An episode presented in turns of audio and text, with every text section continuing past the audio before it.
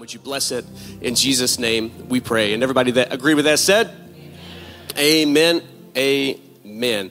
Uh, so yeah, so we've been in our sermon uh, sermon reading collection. You know, it's summertime, and during summer times, a lot of time, maybe if you're like uh, my wife, she loves a good shore book. Like we're going down the shore, we're going on vacation. She's got like three or four books stacked in the car, and I'm like, but we're only going to be there for an hour. How are you going to read three books in one hour on the beach? Um, but you know, people do that. Like they open up their favorite book, they bring it down there with them. Maybe it's their favorite rom com. Uh, you know, maybe it's a murder mystery. Everybody's into the murder mystery thing now. Uh, could be something about spiritual development. Uh, maybe it's a self help book right? You know, Atomic Habits, Seven Habits of Highly Effective People, Daring Greatly, Five, Lung, Five Love Languages. Those are all great ones. If you've not read them, uh, you should. They're great. Um, but there's tons of them out there, right? There's tons of these self help books. Uh, most likely, you've read one or two of them. Um, and we, we read these oftentimes because there is something in our lives that we would like to change. It's not always bad. We talked about change last week. It's not always bad. Maybe we just want to grow and pursue better habits uh, in our lives. Uh, on the other hand, though, sometimes we are searching for meaningness and happiness, right? So we reach out to these books and we read through them and we try to see what it is they may have, they may have to affect change in our lives. But whatever the reason, what we find is that something about the way things are is making us unhappy. And we're reaching out for advice on how to change that, that thing, that thing that it is. How can I be happy is the question that we're oftentimes asking. And it's a question that all of us have asked at some point in our lives, right? And if I'm if I'm betting, uh, I bet it's a question that you're going to go ahead and ask again at some point as you go forward. Whatever is happening, you're saying, "Man, I don't know what's going on. I'm unhappy. What is it I can do to be happy again?" Let me ask you, like, are you happy right now? Maybe you're not, uh, or are you chasing happiness? Maybe it seems like happiness is really close, but it's just kind of hanging there right out in front of you, kind of just out of reach, like that proverbial carrot that's on the string. It's just kind of right out beyond your grasp. Maybe it's a formula that you've just not managed to quite figure out. Uh, and, and I know we're at church, and you may think, well, the answer to everything here at church is Jesus, right? Right, that's the standard answer. Um, and in a, in a, lot of ways, yes, yes, it is. Um, but as we look at today's passage, what we find is that Jesus' answer to the question of what makes us happy or how do we find happiness or on chasing happiness, what does that look like, it's not quite as simple as we would like. Uh, so we're in the book of Matthew this morning, chapter 5. We'll be in verses 1 through 12. If you have your Bibles there, it may say the Beatitudes at the top of that. Uh, it'll be on the screen. I'll read it for you. Uh, it says Matthew, Matthew 5, uh, starting at verse 3, it says, Blessed are those poor in spirit, for the kingdom of heaven is theirs. Blessed are those who mourn, for they will be comforted. Blessed are the humble, for they will inherit the earth. Blessed are those who hunger and thirst for righteousness, for they will be filled. Blessed are the merciful, for they will be shown mercy. Blessed are the pure in heart, for they will see God. Blessed are the peacemakers, for they will be called sons of God. Blessed are those who are persecuted because of righteousness, for the kingdom of heaven is theirs. You are blessed when they insult you and persecute you and falsely say every kind of evil against you because of me. Be glad and rejoice because your reward is great in heaven. For that is how they persecuted the prophets who were before you. And in these verses, Jesus gives us, he gives us eight ways to be happy, if you will. Jesus is kind of giving here to his disciples, he's giving his own self help TED talk, his own self help cliff notes to those that are gathered with him there on the mount. And, and i want to be clear before we get going, um, I want to be clear on something that the, the Beatitudes, they're not a list of things that we must do in order to get saved. That, that would be work based salvation. That's not true. And, and Beatitudes, they're also not a list of things we must do to earn God's favor. That would be moralism. And, and instead, the Beatitudes, they're, they're evidences. They are reorientation. They are the marks of what being a Christian looks like. When the good news of Jesus has radically transformed your life, these attitudes will be true for you. And as we look over them, we realize that the Beatitudes, that they are a striking contrast between the kingdom of this world and the kingdom of heaven. Right? They're a contrast. There's pride versus humility, revelry versus mourning, oppressive use of power versus meekness, hunger for personal gratification versus hunger for righteousness, vindictive versus merciful, hidden agendas versus purity of hearts divisive versus peacemakers, and acceptance versus persecution.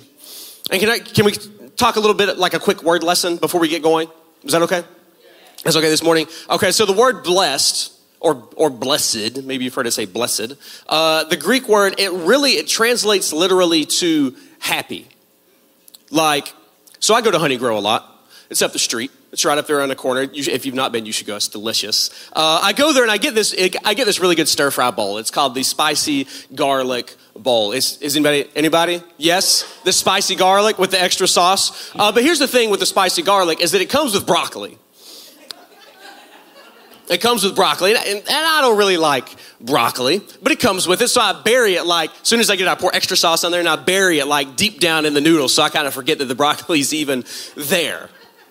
Happiness, happy is when you actually like that broccoli that you're eating. Like you're not just choking it down because you know that it's good, but you're actually enjoying it not only is it good for me, but I'm enjoying the thing that it is. That's what being happy looks like. And the Jews at the time, they used this word um, happy to describe a person in the state of salvation, someone with the blessing and favor of God on their lives.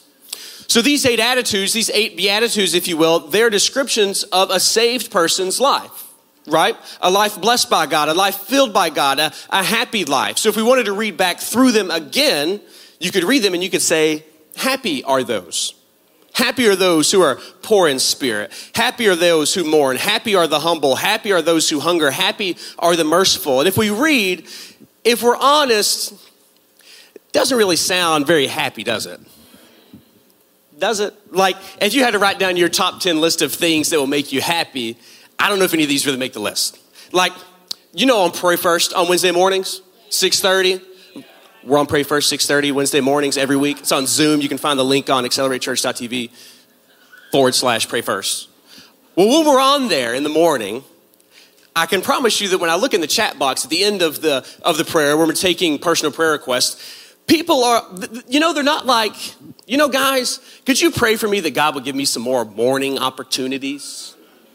Like, I want to be happy. Like, God, I would like some more of that mourning, please. Eh, persecution, like, man, everybody at my job is just so nice to me. God, would you send me a coworker who just really dislikes me? Who insults me and says these false things about me because I'm a Christian? The thing is, is that Jesus is focused, he's focused on life transformation not just our temporary happiness. He's come to deal with people's eternal joy. So look, look what it says in verse 3. It says, Blessed are those who are poor in spirit, for theirs is the kingdom of heaven.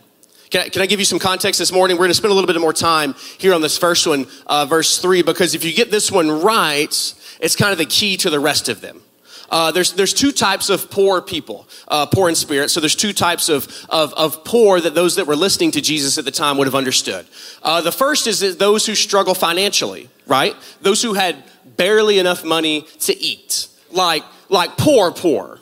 Not, ah, man, you know, I can't afford that new, you know, 2023 model car, so I'm gonna get, you know, I'm gonna get the 2020. Like, not that, not that kind. Now, we're talking about people who wondering where their next meal is coming from like in a real in a real way when they pray god for their daily bread it was a literal prayer for them. So that's one type of poor the second type uh, is this understanding of those who were on the fringes of society those who were outcast socially despised. So these are the kinds of poor people that jesus is talking about. Poor in spirit means write this down write this down. Poor in spirit means that you embrace daily dependence on god for all that you need Poverty of spirit, poor in spirit, means that you understand that you don't have sufficient resources in and of yourself to face life's challenges. And once you understand this, once you get this, kind of all the rest of these attitudes start to fall into place as you go. It's, it's this heart change. You could say, like as Jesus is teaching later, he says, Love the Lord your God with all your heart, your longing, your desires, your hope. It's rooted in Jesus, not your own accomplishments. You understand that, hey, man, I can't do this myself. I keep trying to be happy, but the things that I do, they don't seem to last. I tried chasing girls. I spent the extra hours at my job trying to impress my boss and get that promotion. I bought the newest iPhone or the off-brand device. And I bought those, all those new gadgets, but it seems like they always fail and I've got to buy another one. I've got the fashion, I've got the house, I've got the car, but something just always seems to be missing. It's this itch that we just can't seem to scratch for any period of time. And it really has less to do with being monetarily rich or poor, but really whether we embrace our daily dependence on God for all that we need. And if you read on through the New Testament, you see that Jesus really works most of these out in his own parables later on. Uh, every one of these Beatitudes pretty much has its own parable later uh, in the scriptures where we can see Jesus furthering onto the teaching. There is core teachings. You, pro- you probably have heard some of them. One of them in Luke 18, there's this parable of these two men who go into the temple. It says there are these two men who go up to pray. One of them's a Pharisee, the other was a, is a tax collector. The Pharisees were the ones at the time who would have been seen as religiously uh, uh, uh, superior to the others. And the tax collectors were essentially traitors. Like, nobody liked the tax collectors. So the Pharisee's there in the temple and he's standing and he's praying and he says, he says, God, I thank you that I'm not like these other people. Uh, greedy, unrighteous adulterers, or even, he says, even like this tax collector over here. The Pharisee says, I fast twice a week. I give a tenth of everything that I get. Uh, but the tax collector, he's standing far off to the side. Uh, and he wouldn't even raise his, his eyes to the heaven. He's got his heads down and he's, and he's striking his chest, Jesus says. And he says, God, have mercy on me, a sinner. And Jesus said, the tax collector went home justified, not the righteous man. Because the, the righteous man walked in with his own riches and his own righteousness in his own eyes, which was really no righteousness at all. And then he walks out with the same things in his hand. The tax collector walks in poor in spirit, but leaves with the righteousness of God credited to his account. Because you see, God only fills empty hands. If you're convinced of your own righteousness, if your hands are full of all the good works that, that you keep attributing to yourself, you've got no room left to receive anything else. You've got no room, no, no areas to receive the righteousness of God. But if you're poor in spirits, if you understand the state of who it is that you are on your own, if you realize that, man, my hands are actually empty, like Paul says that, that all of our good works are just like filthy rags in comparison, then what you have is open hands. You have empty hands, and open hands can receive a gift. With empty hands, you can receive the gift of, of God's righteousness, the Father's gift of salvation. It's when we depend on God and not on ourselves for provision, for wisdom, for power, and for guidance that we can access God's power. Because He only fills empty hands. God makes us poor in ourselves and mighty in reliance on Him. Mighty in reliance on Him. So, thre- so Threads, Threads just launched this month. I don't know if you guys are on Threads yet. Any Thread? What are, I know, like if you're on Twitter, you're like a Twitterer. Is that is that a verb? Are you a thread, a seamstress, I guess, if you're on Thread, or a seams, a seamstress, yeah. So if you've not heard of it, um, basically Thread, it's like Facebook's shot across the bow of Twitter. They're like, man, Twitter, we are coming for you, guns blazing. It's a copycat app. It's designed to connect people um, in in all these other ways. But really, the truth is, if we can be honest, is that social media has become a lot less about connecting and more about comparison. Is that is that fair?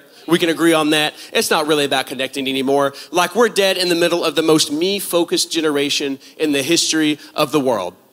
You can see that on our habits on social media, our obsessions with selfies. Like there's over 1 million selfies that are posted on the internet in our country, just in our country, every single day.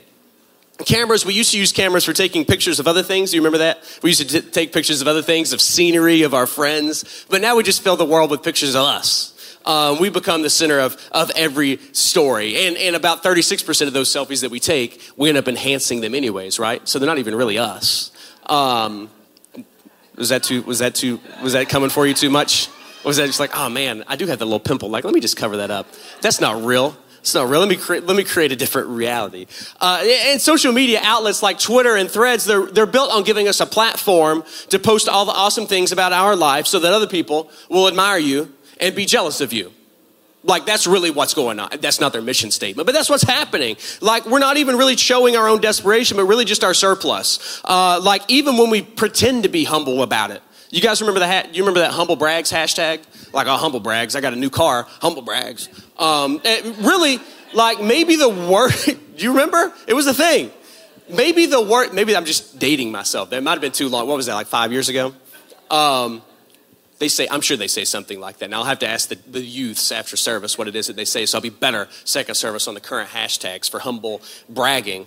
Um, but maybe, honestly, the worst effect of being rich in ourselves instead of being poor in spirit is that you become prideful and ungrateful. Because you're always focused on what it, you think you are entitled to and how others aren't giving it to you. You always feel like you deserve more, like you're being wronged, like something you deserve hasn't been given to you. The essence of pride is, is competition. It's competition. C.S. Lewis said like this He said, It doesn't matter, talking about pride, he said, It doesn't matter that I'm smart, only that I'm smarter than you. It doesn't matter that I'm good looking, only that I'm better looking than you. And for this reason, proud people, he says, can never get along. People with other problems, other vices, they can get along. People who have a drinking problem, they like, they like to drink together. That's why the bars are full. Immoral people, they like to brag about each other, they like to brag to each other about their exploits. But proud people always find themselves hating each other because their pride is always in conflict with someone else's pride. So he says the quickest way to tell that maybe you have pride is that some other person's pride bothers you. But when you realize that every breath that you take and every step that you take is a gift of God, in grace it makes us grateful. You become happy, and grateful people are happy people.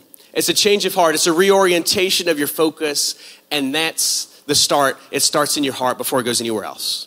So as we move on, I'm going to go a little bit faster on these ones. Uh, verse 4 it says, Blessed are those who mourn, for they shall be comforted. Jesus doesn't, Jesus doesn't say why those are more, like why people are mourning here. He doesn't say why. Um, but really, mourning goes along with being poor in spirit. When you feel powerless, when you feel weak, when you feel unrighteous, you mourn, and God comforts you. But I also think that based on Jesus' future teaching, that mourning also means a willingness to enter into the pain of others and mourn with them. Because in order to mourn, you really have to be relationally connected to others, right?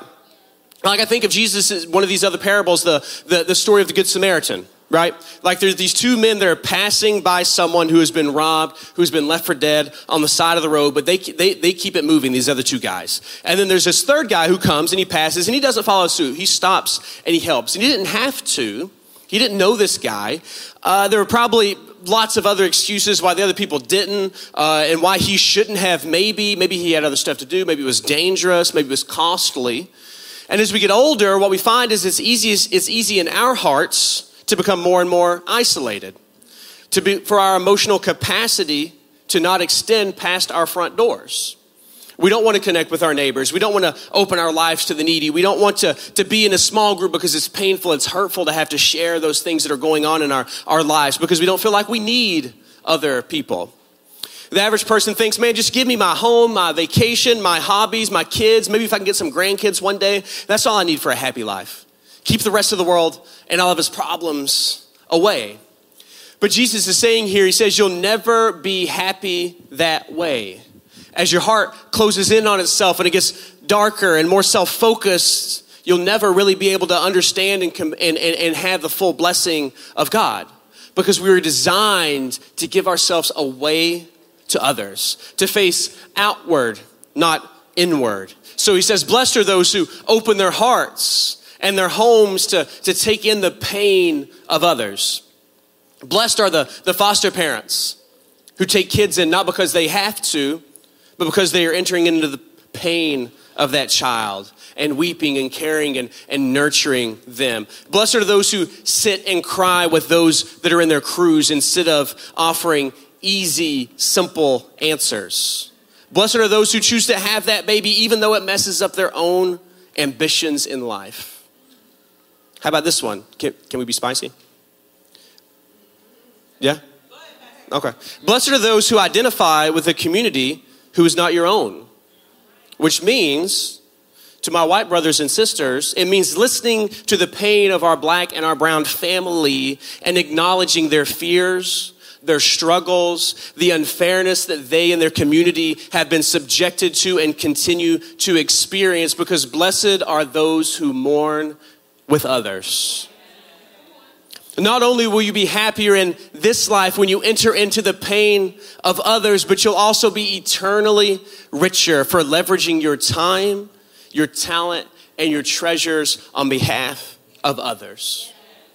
Blessed are those who, who mourn. Verse 5 says, Blessed are those who are meek. Blessed are the meek, for they shall inherit the earth. Meekness means taking second place instead of first place whenever we can.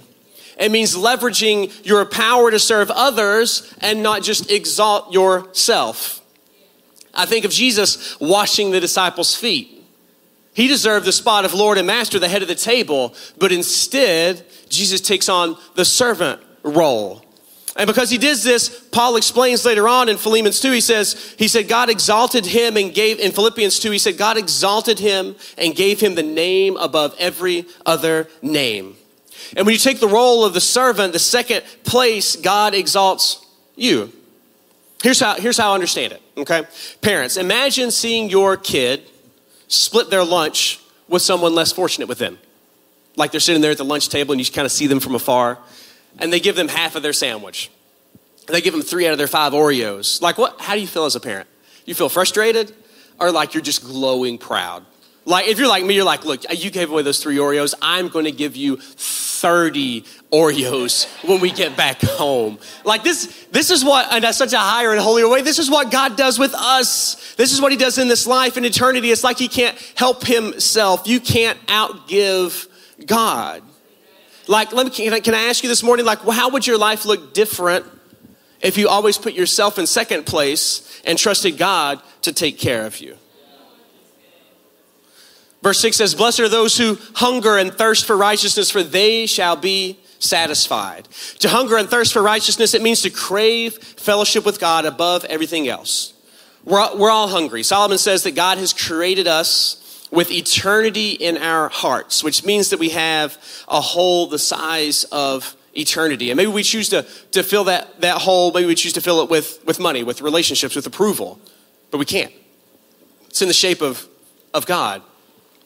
I've said this before. I'm not built for the heat. I'm not here for summertime. July is too hot for me, and August is even worse. Uh, and recently, it's been it's been hot. It was hot a serve day, um, but you know, thankfully, the Lord has blessed our family uh, with a yard full of trees. So when I'm out back with the family, I can sit under the shade when the boys are running around. Um, but the problem is with the kids is that they don't really like to sit under the shade. They just keep it moving. If you've seen them here on Sunday mornings, they are they're going, they're running, they can't sit, they need somewhere to do to, to enjoy themselves. Uh, so a few months back, my uncle and my aunt came to town recently, um, and when they did, they bought the boys a water slide. Uh, and it's like one of those inflatable ones that blows up. You know, it's, it's about as wide as this stage. It's, it's nice. Um, but it's got hoses, and I got to run hoses all the way from the front of the house out to the back, plug it into the water, and it just uses, it uses water. Every, like there's water coming out of every single pore in this water slide. It's going all over the, it's going all over the place. Uh, and I learned recently that a bucket uh, that would hold, that would, um, a bucket that would hold all the water that a family of four uses in one day would be the size of a pickup truck bed. Summertime for us with the water slide, I think is more like a dump truck bed full of water in one day. Um, but imagine with me, though, a bucket so big that all the water in the Atlantic Ocean couldn't even cover the surface of the bottom of the bucket. That bucket is our souls. Solomon says that God has put eternity in our hearts, which means that our hearts yearn for something that only eternal love can fill. Money can't do it. It's not that you need more money to be happy. Money's not big enough to fill that hole. If you give yourself to money, you become worried, you become selfish, you become dissatisfied. Romantic love can't do it. You give yourself to that and you become jealous, obsessive, terrified of being single, or unhappy in your marriage. Those who hunger for approval will never get enough of it and they become proud. They become petty people, obsessed with themselves all the time. But when you give the passions of your heart to God, not only are you satisfied, you become a radiant, life giving person. Verse 7 says, Blessed are those who are, blessed are the merciful, for they shall receive mercy. The merciful are those who extend forgiveness or generosity at the same measure that it's been extended to them.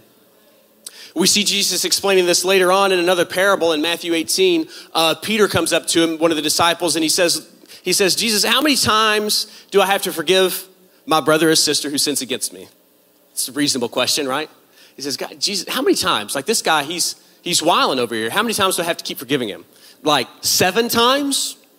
He's like, yeah, that sounds like a good number, seven times. And Jesus says, not seven, but 70 times seven. And he goes on to explain, he says, the kingdom of heaven can be compared to this king who wanted to settle accounts with his servant. He had a servant, um, and when he started settling accounts with him, he realized that the servant owed 10,000 talents, which was at the time just this extraordinary amount of money. So he brings them before him, and he can't pay it, and he says, oh my gosh, what am I gonna do? Um, he falls down at his face, the servant does, and he says, be patient with me, I'm gonna pay you everything.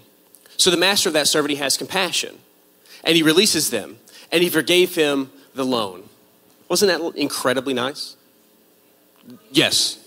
Yes. It wasn't a trick question. It was incredibly nice what the master did to that servant. But then we see this servant. He goes out and he finds one of his fellow servants who owned him a hundred denarii, which is basically nothing. And he grabs that other guy and he starts choking him and he says, Pay what you owe. And at this, the fellow servant falls down and begins to beg him and says, Be patient with me, I'll pay you back. But the servant wasn't willing to listen. And instead, he went and he threw him into prison until he could pay what he was owed. And when everybody else saw this, they were distressed. And they go and they report it to the master, everything that had happened. So after this, the master summons the servant back and he says, You wicked servant, I forgave you all the debt because you begged me. Shouldn't you also have mercy on your fellow servant as I had mercy on you? Those who know they have been forgiven, who understand that their own standing for, before God without Jesus, who understand what that is, show that by forgiving others. You could say this way that, that whether or not you have really experienced mercy is demonstrated by how much mercy you show to other people. Like, what if God only forgave our sins according to the measure that we forgave others? According to the measure that we forgive our, our boss, our spouse, maybe our ex spouse, like maybe some of you today might need to leave here and make some phone calls. You need to call that person that you've not forgave. You need to call that person that you're holding a grudge against. Like we're talking some practical next steps here. Verse 8 says, Blessed are those who are pure in heart, for they shall see God. The pure in heart are those who keep their hearts free of all the things that grieve God. And what grieves God? Impurity, sin, and there's lots of reasons why we might avoid sin, but the most powerful one is that we want to know God in a deeper sense. And you can't pursue God and tolerate sin. If you have things that you persist in, even though you know they're wrong, and you still know God, you've, you've got to get rid of this illusion. Because it, sees, it says the it, it says the pure in heart can see God. Blessed are those who are pure in heart, for they shall see God. Sin affects our ability to even perceive God, to hear his voice. Purity leads to clarity. Purity leads to clarity. The, the more your heart is free of idolatry and, and lust and all these other things, the more that you'll see what God sees. The more that you'll value what God values. The more that you'll love what God loves. The purer your heart, the greater your grasp on the will of God. One pastor, he described it like this to give an example. He said, You know that boss that you had, like that really bad boss that you had when you worked in the office, and he loved to just flirt with all the other girls? And he's getting ready to hire this office administrator, um, and he's got two candidates. He's got one that's, that's just extraordinarily qualified, she's got the best resume, and then we have this other one, and the boss says, You know, I don't know if she's really qualified, but man, is she good looking. Like she is attractive and I'm not as I'm not as attracted to this other one, even though she's the better candidate. I'm attracted to this one. See, what's happened to that boss is that impurity had clouded his vision and kept him from seeing in the moment what really had mattered. And I would say the same principle extends into the rest of life. God explained to Samuel in the Old Testament, the prophet, he said that the reason he couldn't see the little shepherd boy David was the right man to be king was because he was too impressed with the good looks and the physical strength of all of David's brothers. God said, You look on the outward appearance, but I look on the, the heart. So many of you may be wondering why, what does God have for me in this next season? And can I tell you that, that clarity oftentimes is on the other side of pursuing purity? The reason we often can't see what it is that God has or know His will often has to do with how filled our hearts are with sin. And a lot of times we complain about how confusing God is or how hard it is to find His will when the darkness, it's not in God, it's in our own hearts and our own lives. Verse 9 says, Blessed are the peacemakers, for they shall be called sons of God. A peacemaker is somebody who prioritizes relationship above personal vindication. When you have conflict, you always have two sides and both feel that they're always in the right. Neither can make peace because he or she feels like their side's uh, like their side's going to lose out and they're going to be wronged, right? And a peacemaker is somebody who says, I value the relationship more than I value being right.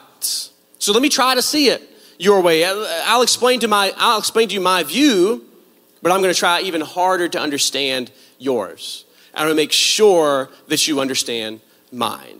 And where you don't see mine, I'm to I'm to forgive you and I'll be patient with you because I value this relationship more than I value being vindicated or being right.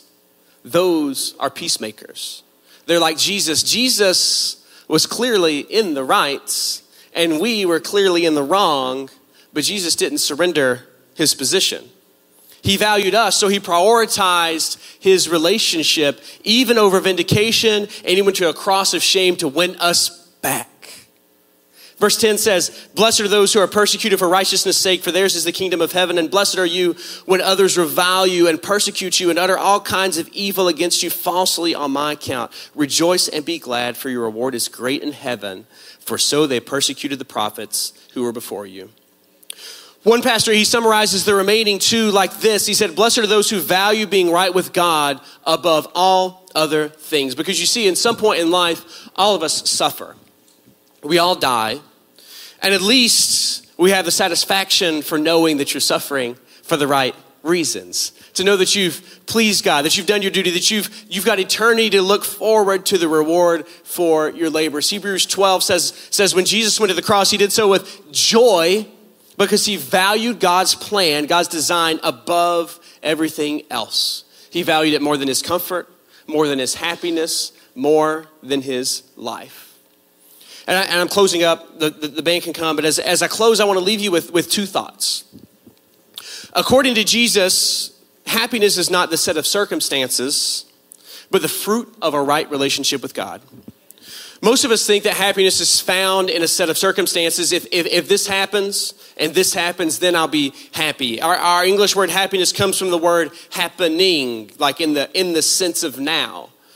You're happy when what you want to happen happens right? When the thing that I wanted happens, then I am happy. But when what I wanted to happen doesn't happen, I become unhappy.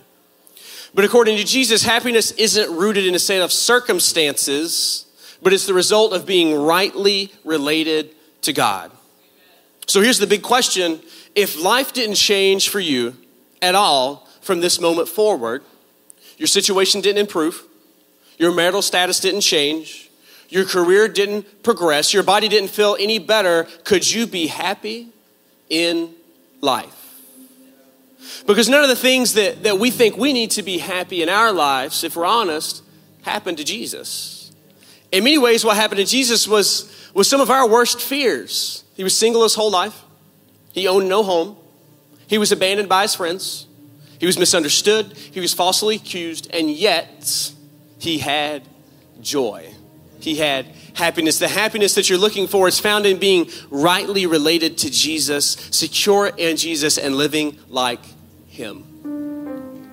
Second thought, according to Jesus, happiness is a response to the gospel. It's one of the most important but overlooked details is, is, is where Jesus taught this from. Um, in verse 1, it says that he had gone up to the mountain to give this teaching. And the teaching that he gave is the same mountain, Mount Sinai, where, where, where, Moses receives the law. And after teaching, he gave was the law. So, so, so throughout the Sermon on the Mount, where Jesus is at now, he keeps referring back to Moses' law, saying, You have heard it said, but I say to you.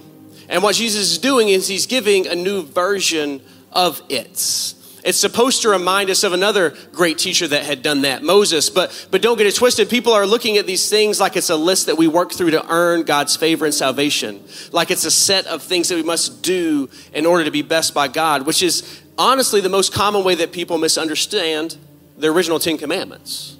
Do these and you shall live. But see, here's the thing with the original Ten Commandments. In Exodus, Moses gives the law after salvation. God had already delivered the Israelites out of slavery from Egypt.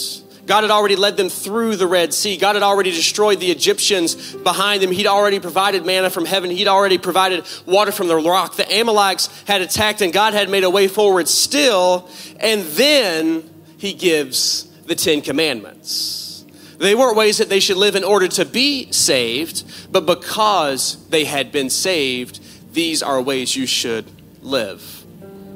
Throughout the commandments, God keeps saying, I am the God who delivered you from Egypt. Therefore, you shall have no other gods. You shall not uh, kill, steal, lie, etc. And in the same way, these eight things, these eight beatitudes, are the things that we do because we've been saved. You could read them like this Because Jesus has saved us, we can be poor in spirit because we know the promises that He has to be our sufficiency in all things. Because Jesus saved us, we can enter into each other's pain and mourn because that's what Jesus did for us. Because Jesus saved us, we can be meek and we can take second place because that's what Jesus did when he left heaven and came to earth to die for our sins. Because Jesus saved us, we can hunger and thirst for righteousness because the God of righteousness has become our Savior. Because Jesus saved us, we can't help but be merciful to others because that's how He was to us. Because Jesus saved us, we want to be pure in heart so we can know Him more. Because Jesus saved us, we can prioritize peace instead of vindication because that's what Jesus did for us.